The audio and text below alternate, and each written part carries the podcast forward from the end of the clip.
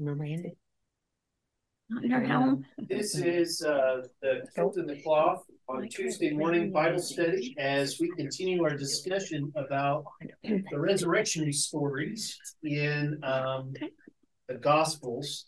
Um, we have just completed uh, the Gospel of Matthew, and we're we're just going to kind of go biblical order, not uh, historical order, but uh, so we're going to start at the Gospel of Mark, and I'm I'm going to start at chapter eleven. Um,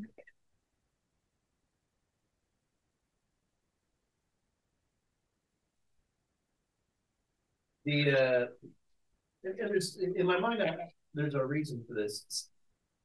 So I want to talk about the Gospel of Mark. So Matthew, um, when we had this discussion, has a completely different focus than the Gospel of Mark. Mark, Mark is, um, we know historically, is written closer to the destruction of the Temple of Jerusalem than any of the other Gospels. Um, we tend to get to Mark chapter 13 and we call it the, the, the little apocalypse because it's it's talking about all of this death and destruction and and um, I mean it's very very rare that you're going to find a scholar that says the Gospel of Mark wasn't the first gospel written. Very very rare. You're going to find someone who says that. Um, the other problem that we have with the Gospel of Mark is um,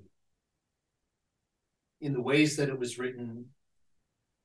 It has a different focus. So the Gospel of Matthew, it's about the fulfillment of prophecy. Um, I remember a professor of mine who I, I, just, even if he hadn't been a professor, I was already reading his stuff. His name is Dr. Hal Taussig, and he's he's considered a, a Markan scholar globally. Um, Mark was really written out of a sense of grief and trauma. Uh, so I want you to think about what would it have looked like, and, and, and it's this dramatic. What would it have looked like if people sat down and wrote about their Jesus after 9-11? Like it's it was that traumatic. Um, it's it's uh, fascinating because what Hal Taussig did is is that after uh, a couple years after the after the World Trade Center, um, he went and interviewed people from New York City, um, and then just asked them how did their faith, how was their faith affected in the midst of that? You know, because it's not World Trade Center wasn't a, a religious place, right? No, not in the way that we would worship, but some people worship money, so I guess you could say that. But it was office buildings. It was office buildings, but there was there was it's a it's a monument really it, downtown in New York City that that people were really attached to. There was something about it. And so Hal did this interview, and then then it did a comparison with a lot of the language uh, of the Gospel of Mark, and uh, you you can see dramatic instances taking place with both. Um, and so there's there's a there's an anticipation that takes place of the end in the Gospel of Mark. Um, some would say that there is no hope except for Jesus in the Gospel of Mark. Whereas in Matthew, Jesus is is the new emperor, right? There's a there's a focus in on um, all of this ancient text bringing into light of this Messiah, where the Gospel of Mark writer is saying Jesus is our only hope because now everything we've ever known is gone. Uh, there is an empire thing in the background. You can't you can't avoid it. Like it's like Dr. Carter always says, you know, they woke up and stubbed their toe on the Roman Empire. There's no way that you can escape that in this reading of the Gospel of Mark. But but it's important that we recognize that the Gospel of Mark has a focus in on all of the things of humanity are done because everything that we knew is gone. And so it's it's written in an afterthought, and maybe some of it being during. And there's a lot of blame I, I, I gotta say that. There's a lot of blame being thrown around.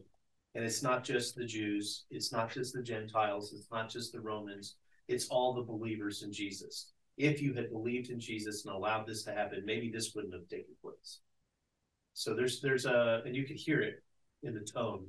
Um, and and just because I'm I'm I want us to understand the the difference, the the dramatic, drastic difference of the Gospel of Mark versus the other Gospels is they're they don't leave with a happy ending.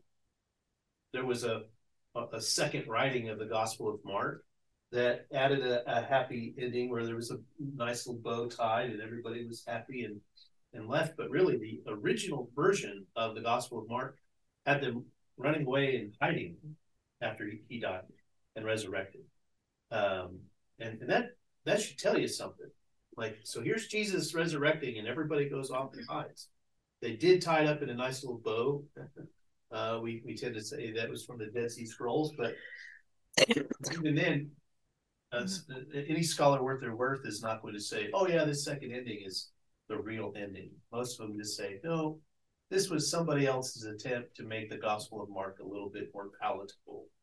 So I, I say this because when we read this, it feels dark, and then there's moments of hope, and uh, Jesus' triumphal entry into Jerusalem, which we just talked about this last Sunday.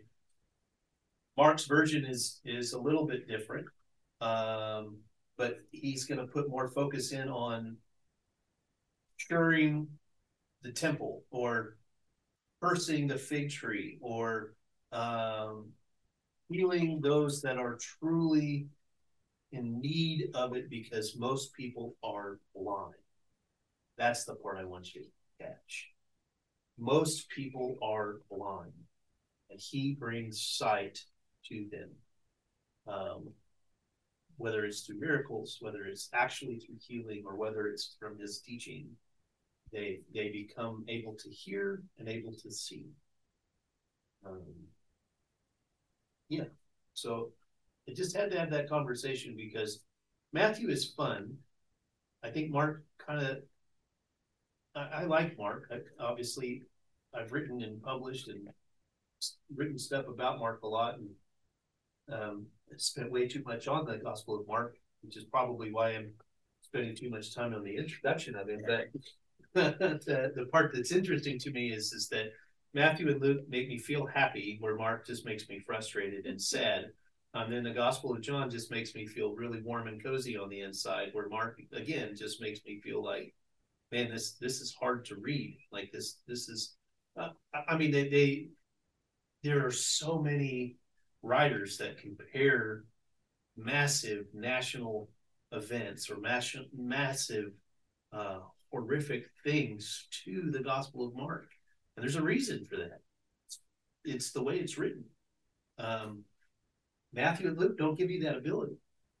Uh, they they want you to know that Jesus is the Messiah. Yay! And Mark is like, yeah, Jesus is our Messiah, and we missed the boat, like literally. Um, and so, uh, yay! This, you know, we're we're we're still gonna we, we still mess it up and run away and hide and we had the chance.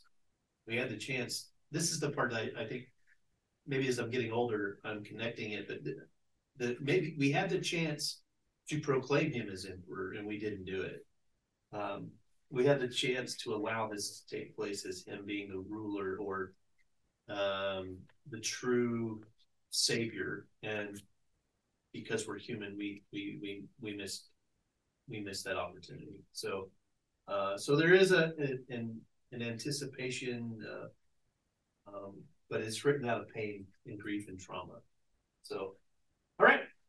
Can I add a couple things? Yes. My my Bible college days. Yes. And uh, uh, I took a, a, class on Mark probably in 1988 or whatever. But I remember um, one of the possible theories about it's it's the shortest of, of the gospel. Um, is that it may have been designed to be presented in a single evening. Like you can Oh, yeah. read the book of Mark, uh, and there's even the perfect halfway point, I believe, where Jesus says, "But who do you say I am?" Yeah. Like, okay, it's time for intermission, you know, get your thing. Yeah, there was a lot of that. And I actually went to uh, a performance, someone that had memorized the whole book of Mark, and that was, she Right. basically dramatically uh, read it from, or, or hopefully studied it from memory, you know, all the way up Mhm. to the, end there. And I believe, I don't believe she added the extra either. I think it sort of ended with them being terrified. Yeah. you know, Too, so, which I, dramatically is really good for discussion Yeah, at the end of all of it. So I thought that was interesting though, but being kind of designed to be um presented. no, that's definitely hundred percent true. Uh, there's a, there's a lot of scholars that believe that exact same thing. And I, and I tend to go with them on that, that there's a, where the Matthew and Luke is designed in sections. Mark is designed to be heard in one sitting. And like you said, from an oral tradition, so. But wouldn't it be, it being a little bit darker? That words, since you mentioned it, would that indicate, and it's already said, it was written closer. Yeah. To, I mean, because. As humans, the further we get away from something, the more sanitized it becomes. Right.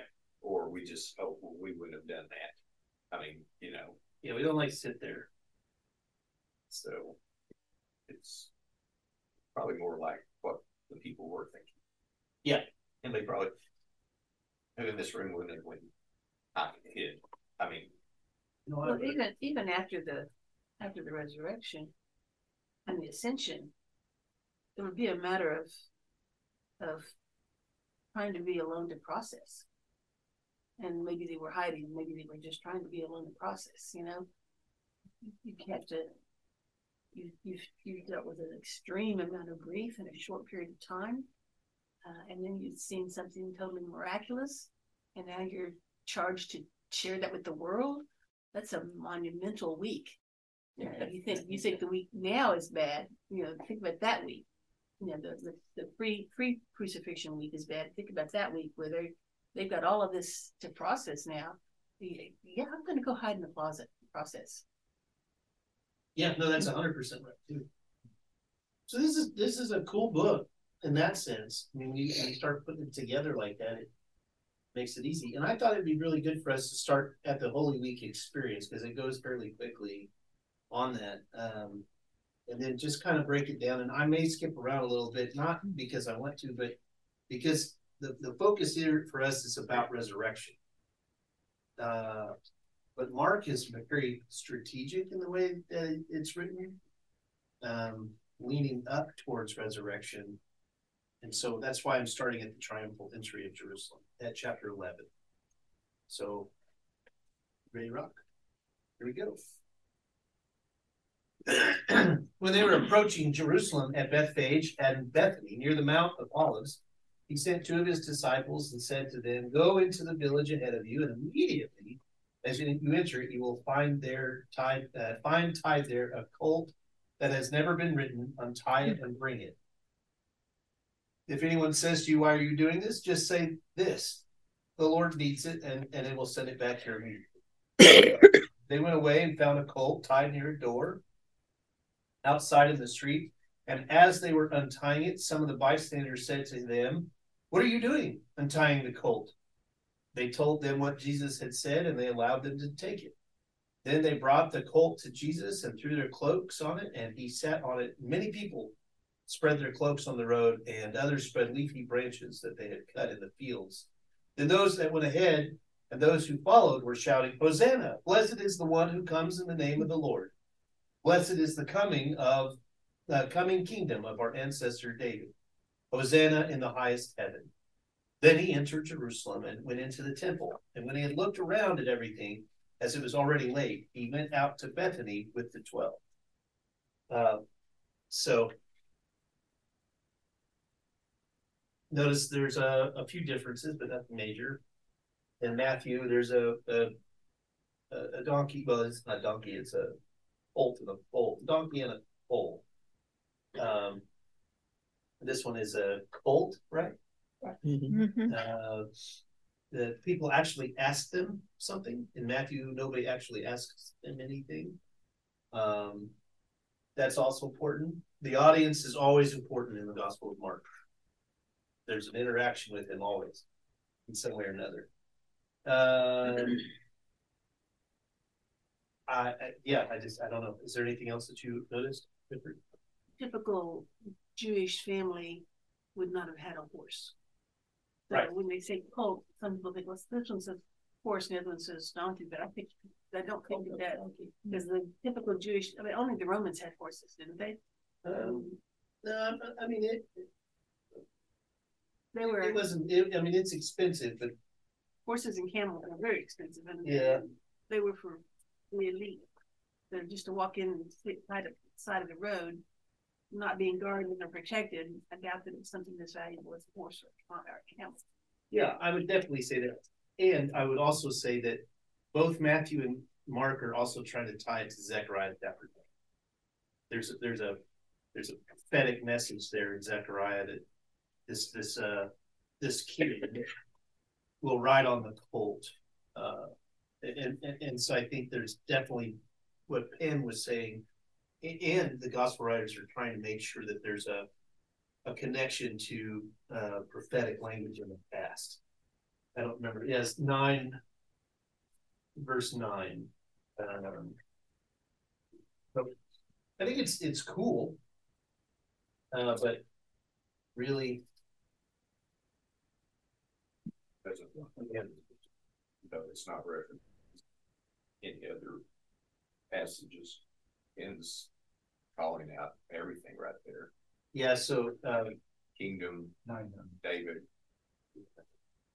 It's from Psalm one eighteen, Psalm, yeah, I was going to say. I think it's Psalms, it's one eighteen, twenty-five and twenty-six. and interestingly enough, uh, uh, that's weird. I've never read the commentary on this part here. It says that the Mark does not translate the term into Greek. Hosanna is a Hebrew word, which literally means to save. Um, it says save now, but Hosanna means is he's here to save us. Uh, um, which is cool. I never remembered that until just seeing that just now. seems like the soldiers would not be happy with this. Yeah, I, I don't know if they would have paid attention. Mark is really trying to make sure that we, the audience isn't Rome here. But they have to Roman- be coming through a gate. I would have to assume. They're, there's they're definitely going to Romans at the gate. Oh, absolutely. Did the Romans think it necessary to learn to speak Hebrew? No, So They probably had no clue what they were saying. that's, that's most likely the truth. Party. I mean, Yeah, no, well, They're beneath us. Why would I learn their language? yeah. Uh, and in Matthew, the words for immediate were not immediate. In Mark, the word for immediate is immediate. And that's why they did it. That makes total sense now.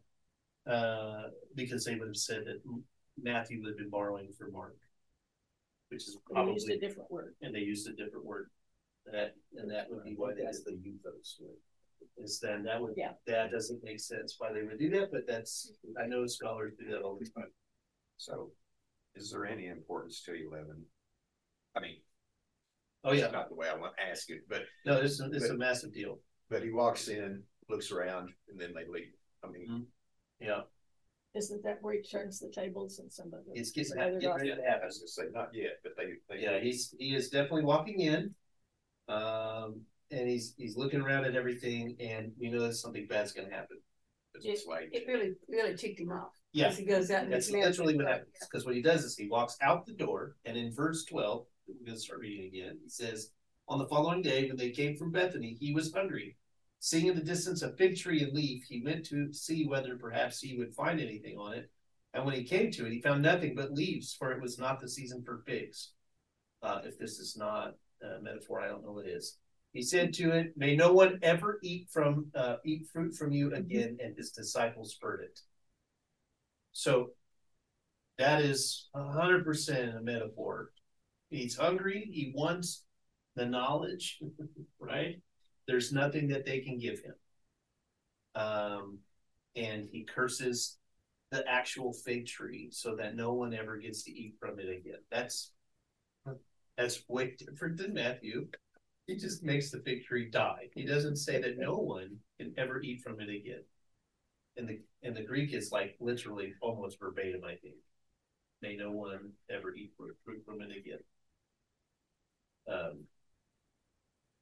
So, that's, that's a huge statement, folks. I mean, that's not a. It's, a- it's a little bit harsher than Matthew completely.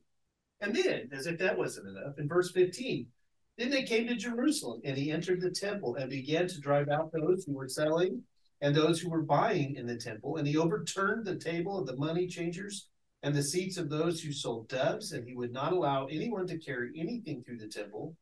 He was teaching and saying, It is not written, My shall my, my house shall be called a house of prayer for all the nations. But you have made it a den of robbers. And when the chief priests and the scribes heard it, they kept looking for a way to kill him, for they were afraid of him, because the whole crowd was spellbound by his teaching. And when evening came, Jesus and his disciples went out to the city, went out of the city, sorry. Now, Mark does this interesting thing. He tells you a story, and we call it a Markan sandwich. So he, he, he has a story, he puts something in the middle, and then he closes it. And then he says, The lesson from the withered tree is in verse 20. In the morning, as they passed by, they saw the fig tree wither away to its roots now. Then Peter remembered and said to him, Rabbi, look, the fig tree that you cursed has withered. And Jesus answered them, Have faith in God.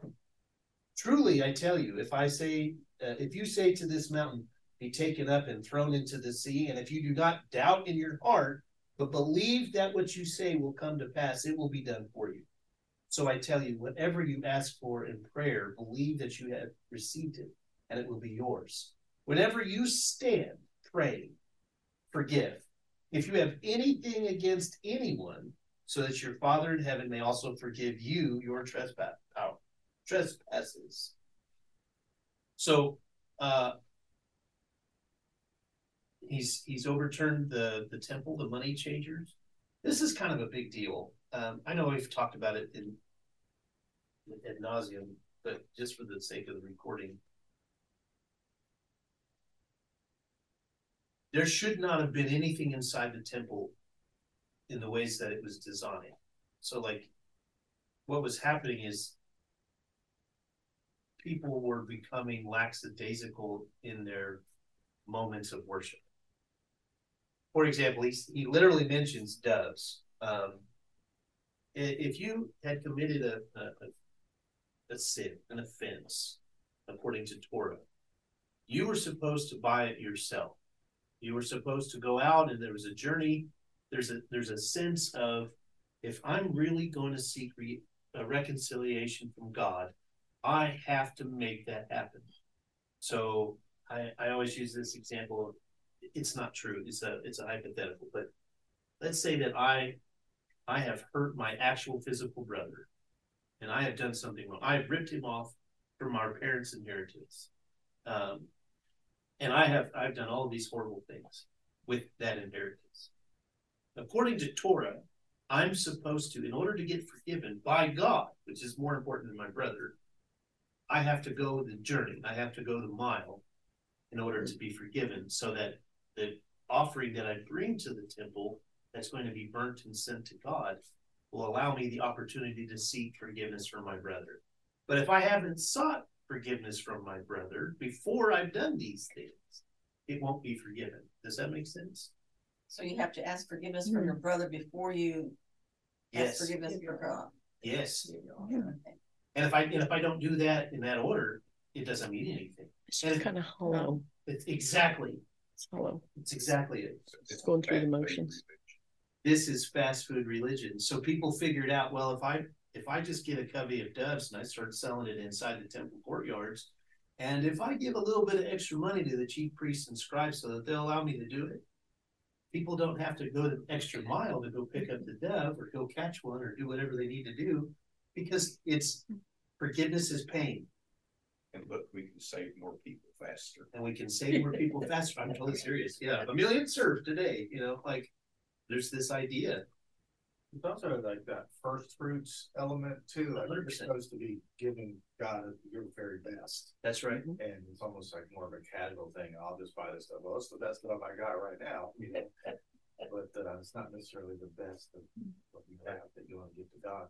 at the bottom of all this, it's man, not God. There you go. I mean, it's, That's it. they're, they're doing everything for whatever reason, good reason. You know, I'll go back, look how many, how many we save, but it's, it's for their praise, for benefit, not Exactly. And profit. Well, they were thinking how many we can say, Not God. Mhm. right, in all of them. yeah. I mean, we're picking on the money changers, but you mentioned, you know, they're allowed to be there. So somebody's giving them permission, whether verbally or by not kicking them out. That's right. So there's there's a there's a deep, deep seated problem with this. It's not just and and I'm not it's not just that it's the fast food thing, but it's the deep seated let's water down God. We're gonna make God so lukewarm that we're now officially like the Romans.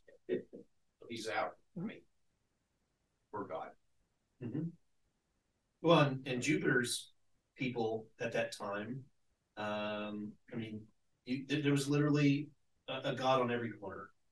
Um, and, and sometimes in some of these temples there'd be multiple gods because nobody could afford to build a temple, right? So this god is here, this god's here. Everybody, nobody, nobody built a temple outside of Jupiter and then added a couple others to be inside there. Jupiter had his own temples, but everybody else, on the other hand, you could have multiple gods in one temple. So here's ours. And and Jesus comes into the place and his own people who know that in order to be forgiven, recognize it's about the pain that it means to be forgiven. Now let's go back to the analogy that I gave you about my brother and I. If I haven't sought forgiveness from him before I ask God for it, then my my ask is not just hollow, but it, it, it means that God is now a genie. Does that make sense? I now have the ability to go in and I buy a dove, and God's just going to forgive me. and It's fine. Grant you your wishes. That's right. God's going to grant my wishes. Um, so, so Jesus is then going into this place where he says, "Is it not written, My house shall be called a house of prayer for all the nations? All people I was should gonna be able to ask this." Yes. Is Yes, this Jewish? I very mean, much because- so. Because we're in New Testament. I, Yeah. I was trying to, okay, It's are they just Isaiah talking about the tribes Yeah. or are they now No. everything? This is this he is quoting Isaiah and, and saying, This is the place, the temple of God, where all of God's creation will be able to be in this place of prayer. and you have turned it into a den of robbers. How dare you? It's it's very similar to um, I don't know. I I think I get a little passionate about this passage of scripture because I think that the church of the 20th and the 21st century kind of walk this very fine line of how does that look for us today. But what takes place in the house of worship, uh, well, there's there's there's no dress code, right? There's there's not a there's not a design in such a way that says uh, that you have to have specific s- styles of music. It doesn't say that you have to have specific uh, ways of giving. is just says that we're supposed to make it in a place where it's welcoming to all believers. Where do we get that? From from right here. But if we stand from the front of the pulpit, and this is the part, uh, and please forgive me, I, I don't think I've ever had this problem here, but I have had it in other churches. No, I, I I'll just tell you, I was in a church in Virginia, and they literally wanted to cancel church on the day of the Super Bowl and there was a huge fight. Like, I mean, the, the the the elders were like, "Are you kidding?" And the church was like, "Well, the other churches are doing it," and we're like, uh, "Well, we're we're going to have worship," and we had twenty people out of a, out of three hundred that day. You, you see, so you, you start to you start to recognize there's there's these weird issues. Another one would be uh, this one's probably more appropriate for us is that uh, when you started to see in in a, and again this is different places, not in Virginia, but uh, when you started to see uh, what they would call um, it- it's not Flag Day. It, it, I mean, it's like Memorial Day, but it's different for them. You'd go out there and they would decorate the whole sanctuary with uh, the, the flags underneath the windows, and then they would put all kinds of uh, Americana throughout the thing. And it wasn't like a memorial or an Independence Day or anything else like that. Uh, but the thing was, let's worship America, um, not God. Mhm. Right? There's a difference between being patriotic and being Christian. But some argue that, that they're the same, and I'm, that that's not biblical. So be careful with that. But this is this is also in that category. You see, so Jesus is making a big statement here that also applies for multiple generations. So it's not just the fact that they turned it into a den of robbers, but the Romans do this already. Why would you try to be like them? So I just point that out because it's You mentioned that, uh, like, like this is happening, Jesus did all this and you didn't see it. That they were going to temple and worshiping, but they were missing the point entirely because they were just caught up in, exactly. in the way it's being done. I'm reminded too, sometimes if you ever see a television evangelist where he's like, okay, we're gonna, I'm gonna give you a message soon, but first let's talk about twelve prayers I learned from the Holy Land, and then it breaks away and it does like basically an infomercial about this wonderful thing, and it's kind of like, well, what are you doing? Are you trying to, to give a, a message, or are you trying to sell your, your wonderful series of twelve prayers from the Holy Land? I'm making that up, I don't know if Mhm. such a thing, but. Uh, no, there is. Did you buy it? I did. And I used to look and watch it Sunday. No, I'm uh, no, but it's it's funny you should say that. Ed. I mean, it 20th and 21st century, you, you start to see where we tried to monetize on God and Jesus again, and and it's uh uh I I didn't really pay attention to it enough, and and I you know I embraced it as much as possible being a youth minister, but I looked at it as is that if I have the ability to witness and other people get to see it through the things that I'm doing, then well then praise God for that. This is different than but not not the 12 hours of prayer is a perfect analogy. Uh, the ministry in the 80s and the 90s, we had so many so many things that we monetized in the name of Jesus. I, Like- I like still have a problem with, with, uh, with things, I'm sorry, go ahead. I was just gonna say, when we worship the building, when we worship the presenter Josh, Right. it, you know, we're missing Everything. everything. So my friend during COVID called me and she said, um, my husband and I want to, they go to a Christian church in Midwest City. We want to make uh mask with the chalice on it for everybody, for all the elders and deacons. I said, that's a really cool idea. So I called you and asked you about copyright issues. And we, you, we didn't, I didn't make them, I don't know if she did or not, but but there's a copyright on that symbol. We couldn't use that symbol, but you could buy them for twenty bucks a piece. That's right. That's ridiculous Yeah, I know. Mhm. you know, that's, that's, that's monopolizing on the money, because you could buy, you know, you could buy twenty masks for twenty, for, for, for that amount of money. Um, so, yeah, I think we, we sometimes do that with, and the, uh, and I've been guilty of, of, of, of, of buying and using too, but the, what would Jesus do, WWJD was on everything, and everybody was buying that, and it was, you know, twice as expensive as any other bracelet or necklace that you would buy. Um, so, you know, I don't know, I, I understand that companies have to make some money, but to make more money than you would make on the same kind of product if it wasn't saying Jesus. I don't like that. Well, and I, and I think so. I think it's also flip sided, also, right? Because this, there was something awesome about this passage of Mark and the way that he does it in the in the, in the cursing of the fig tree, because if it didn't have fruit, it wouldn't have lasted. And, and I want to be optimistic on this. So, like uh, as a youth minister, we had a box full of WWJD bracelets, and the cool thing was that when that whole thing started, we started handing them out, and people started asking, "Where do you go to church?" Mhm. And then they came to church, and and then there was, and then it got nuts. I mean, like there was whole companies that made T-shirts and stuff like that, and and I bought into it fully. Like it was cool, and the graphics were neat. But at the end of the day, I looked at it as it's bringing people to God, and then it didn't. And then I realized, okay, I, I got to back off on some of that in my own personal life. Yeah. And and that's here. I think that there's some definite connection to that um, because there was fruit, Mhm. and and so I give myself a little grace, which I hope we all do at this point, because it's not what I'm saying here. Is this I know all of us in some. But you were out to make something Yeah, with that. You know what I'm saying? I did. Other than to introduce Jesus to some people. That's right. I, that was my goal. Yeah. And then eventually I found out, oh, wait a minute, it's not. I've been down the road, it stopped being used that way. It became something else. Where I think, honestly, now you're going to think I'm crazy. I think in this story, the people that were bringing this stuff in, I want to psychologize this, and my professors are screaming at me right now. That maybe that was kind of the intent in the in- initial aspect of it. It's Make it make it a little bit more available because it's weird that it's mentioned in all the gospels.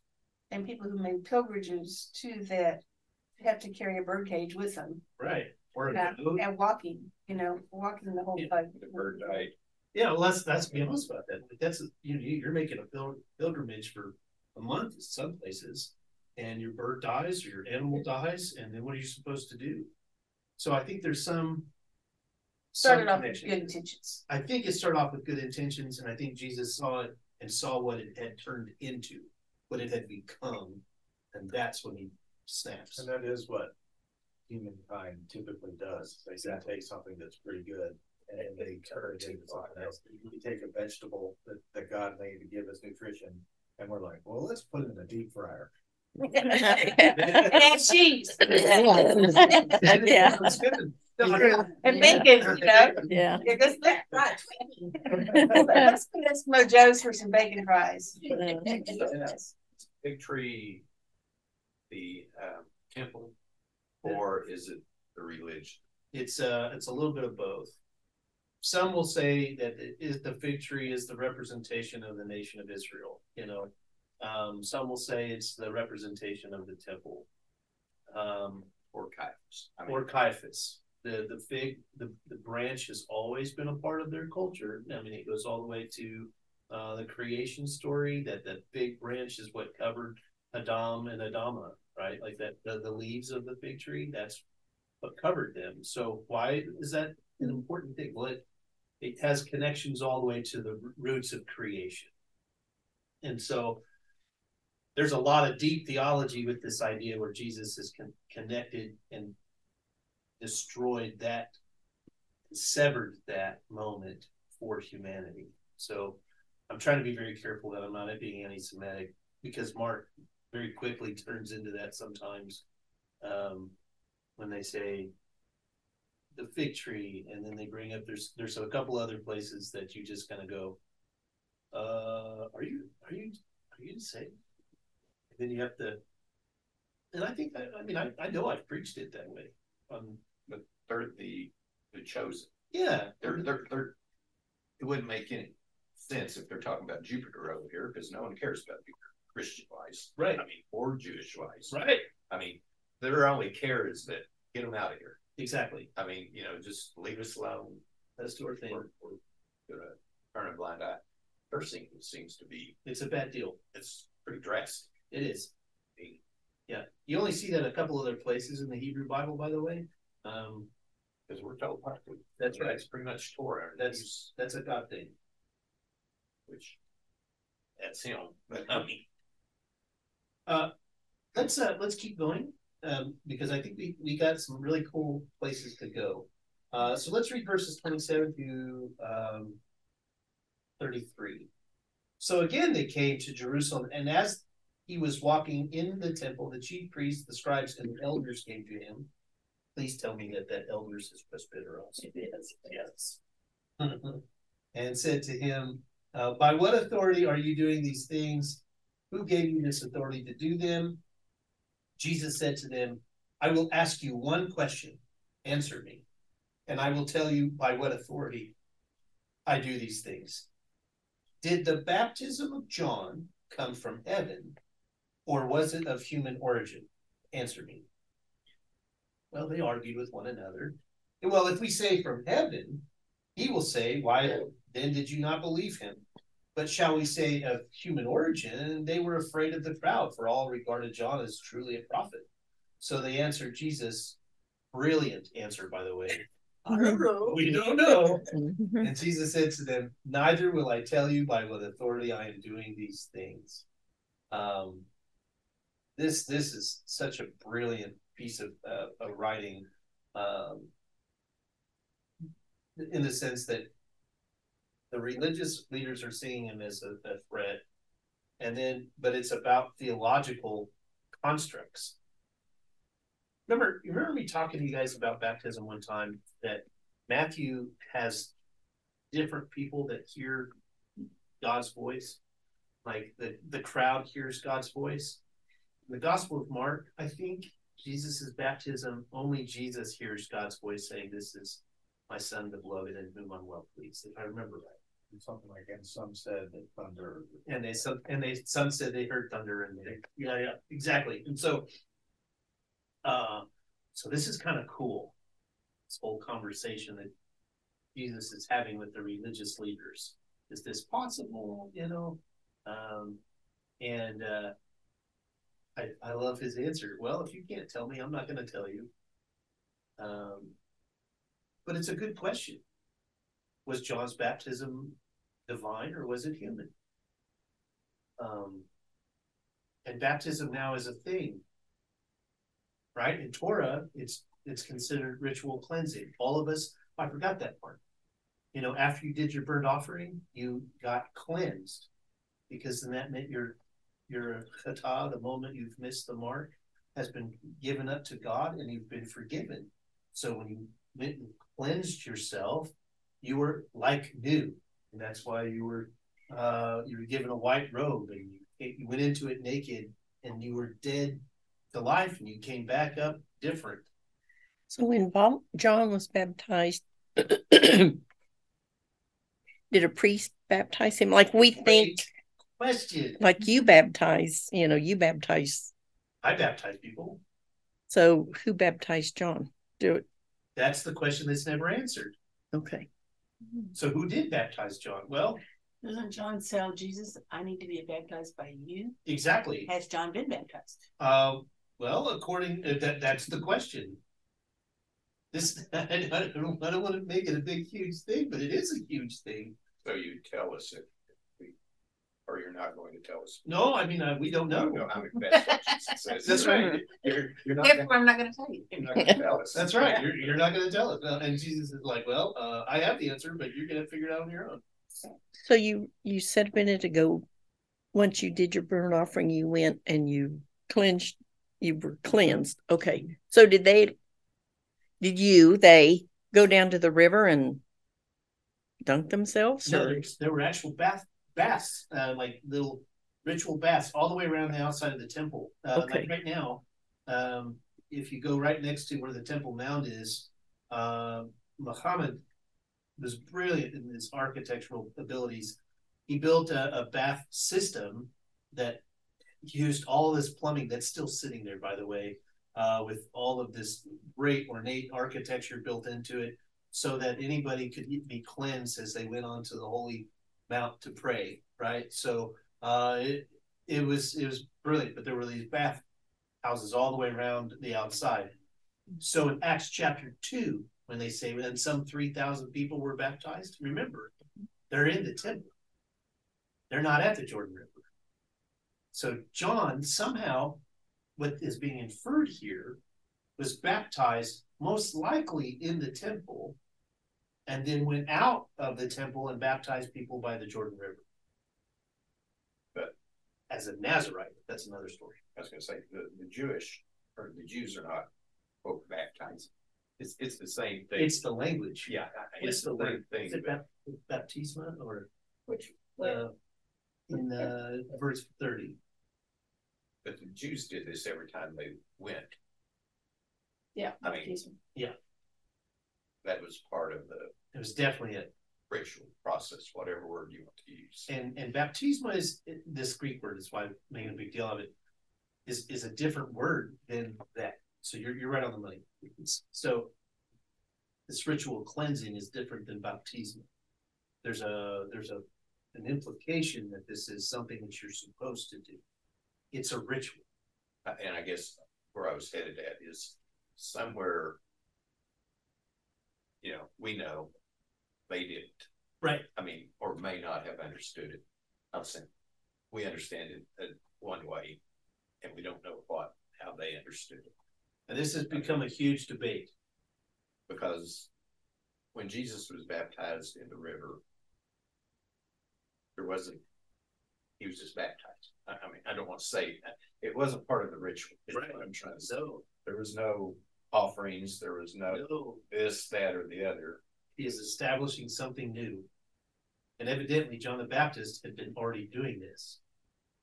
So I'm just saying, so here's, okay, I'm gonna go deep for just a second.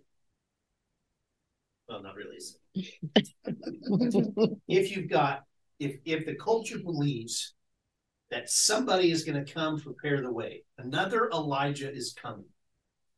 So what they're going to do is, is they're gonna talk about what they believe. And Elijah is going to change everything. Remember, Elijah was kind of their superhero before this. Moses was pretty high up there, but Elijah was, I mean, he was Superman. Like he did all kinds of crazy things that were against and and changed, and not against, that changed the way that they believed and processed their belief. So if somebody's coming to prepare the way of the Messiah, John the Baptist does that 100%. He leaves the temple, he goes out into the wilderness, he lives like a Nazarite, which is, uh, we would think that they were crazy people, like there was something wrong with them. They chose to do this thing. Um, I, I don't call monks crazy, but they have chose to live life different than the rest of the world.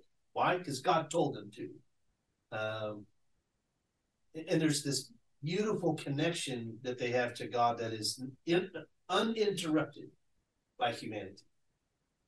So, if John the Baptist decides to be a Nazarite, goes out into the wilderness, Jesus then comes to proclaim that he is the Messiah. Everything that John had set in place is what uh, what Jesus had wanted. Wanted. But at this point, John has been executed.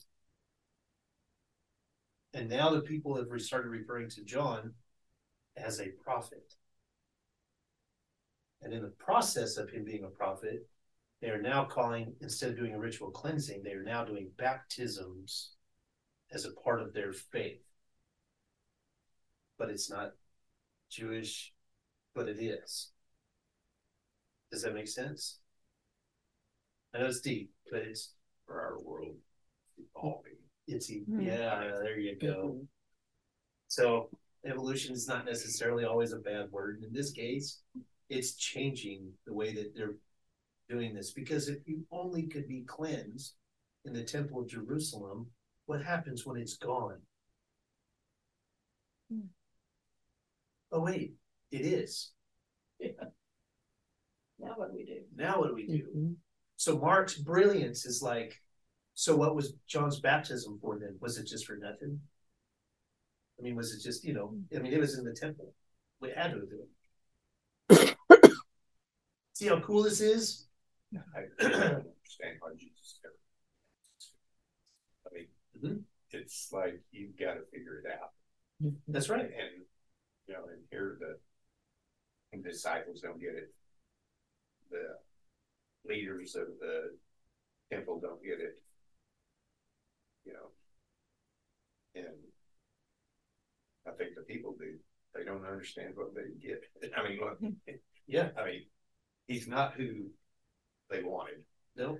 He's not who was foretold. Or It's not, Not their not, interpretation of. yeah, I was gonna say, not in the way that they understood it. Exactly. And so neither is baptism at this point. Yeah. to be cleansed of that moment is not something that is it's a human act, but it is something of the divine that takes place in that moment. Jesus establishes that by asking John to baptize him. Uh, this is why it's a big problem, and, and I'm probably going to end here with our Bible study today, because this becomes a problem with the church in the sense of how do we baptize, who gets baptized, uh, and we've always assumed because this is how the church has taught it. Well, the, the disciples got baptized after Jesus' baptism. Well, I will say this until the day I die. It doesn't say that, and the Bible, if the Bible believes that, it's going to say that. But I think we could make a better argument for that would be in Acts chapter two. So later on, the disciples were chose chose to be baptized, but that after Jesus' baptism, because again, they're establishing a new practice, a new ritual. They didn't know what it meant, and they and and, and not until that moment of what we call Pentecost did it make any sense to them. So, and I don't know if it did either, because we still, I mean, if I ask any of you in this room today, you know, we know that it was important to us, and we know for some of us it was miraculous, but some of us remember it, some of us don't. But baptism was a huge part of who we are. And we know that it was important, but it means something different to every human being.